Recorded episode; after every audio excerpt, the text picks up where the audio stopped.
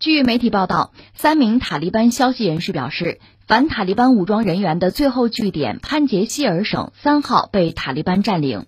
不过，由北方联盟与原政府副总统萨利赫等派系所组成的民族抵抗运动否认已经沦陷。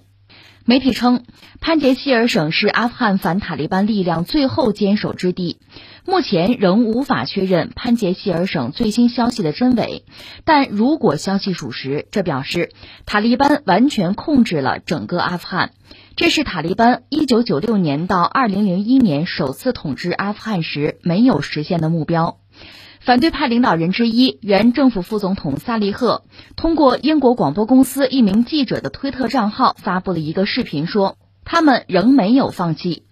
萨利赫说：“毫无疑问，我们正身处困境，我们受到了塔利班入侵，我们坚守阵地，我们进行了反抗。”再关注一下阿富汗的局势哈，原计划塔利班这应该是宣布新政府成立了，但是没有拖了。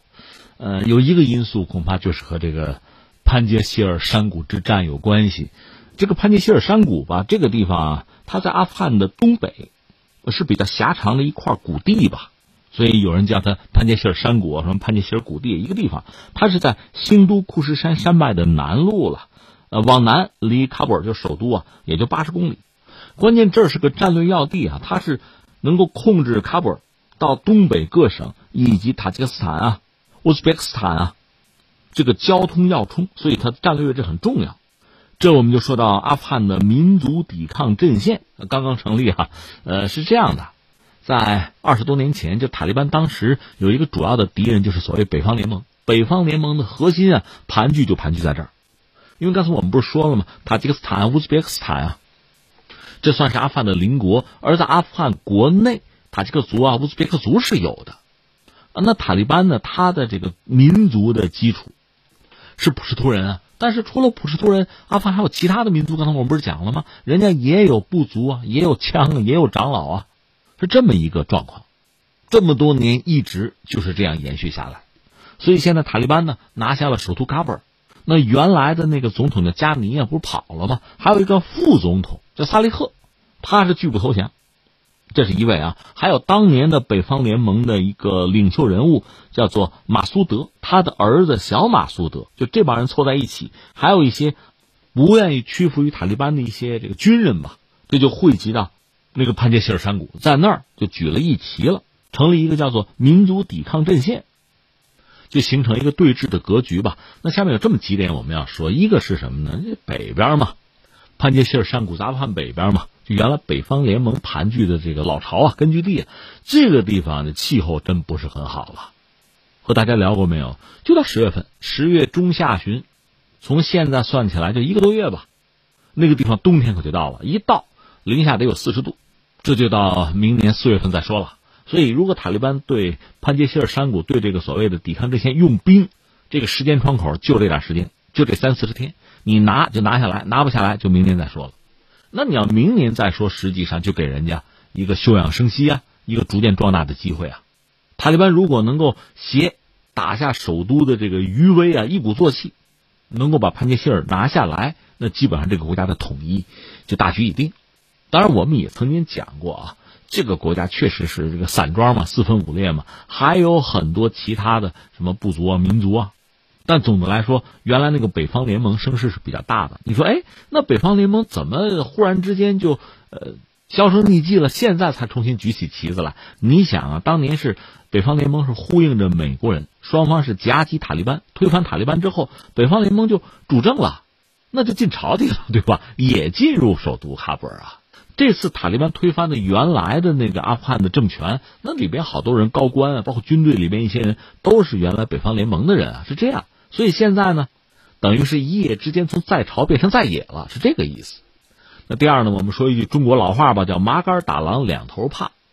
从塔利班这个角度讲，眼看全国政权都拿到了，如果能够用比较小的代价，甚至用和平啊、谈判、对话的方式，能够摁住北方联盟，摁住这个所谓现在叫做抵抗阵线啊，那就大功告成了。千万不要夜长梦多，出什么意外。而从这个抵抗阵线来说呢？毕竟是退守一隅啊，这个国家基本上被塔利班拿下了。这种抵抗在多大程度上有意义，能坚持，真的也是一个问题。所以，假设能对话能谈下来的话，能够保存一部分实力哈，能避开塔利班现在这个锋芒、这个锐气、那个势头吧，应该是最好的。所以双方谈了，但是居然没有谈下来。呃，目前我们看到的信息其实一个是很少，二是比较乱哈，因为那个地方本来就交通啊、通讯都不是很发达，现在战事一起，双方都在说自己胜利。都在说对方日薄西山，这你信谁的是吧？现在的状况我们了解是这样：一个是双方在谈，谈到最后，其实最关键、最核心的问题，塔利班说你交枪啊，我全国要统一啊，这个你能想象，军队都应该整编啊。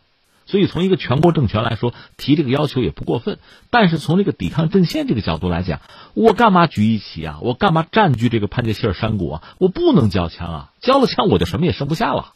万一有什么意外，我连反抗的机会都没有啊！不交枪。所以双方在这个问题上谈不下来，谈判破裂，而且双方那都是有武装人员，都是有枪的，所以很容易就打起来了。那打到现在，双方都说自己是胜利者，至少那个马苏德在社交平台表达说还在抵抗，因为不管怎么说，塔利班是进攻的一方，是围困的一方，占据着从人员到声威上的优势。那你说，既然已经撕破脸了，那是不是意味着就一不做二不休？啊，喷不到糊涂撒不了油，这次彻底就把这个所谓抵抗阵线搞掉，清除干净啊，免绝后患，这是不是最理想的办法呢？当然是了。问题在于，刚才我们说，阿富汗这个国家是多民族嘛，塔吉克族啊，乌兹别克族啊，它背后就是塔吉克斯坦和乌兹别克斯坦，再往后甚至能够牵扯到俄罗斯呢，这是一个很复杂的局。所以，塔利班能不能真的彻底消灭抵抗阵线？这个就很难说，你是为了统一，人家是为了生存啊。更何况，如果你真的大开杀戒的话，那么在抵抗阵线背后，就是周边这些国家，恐怕势必会站出来进行斡旋。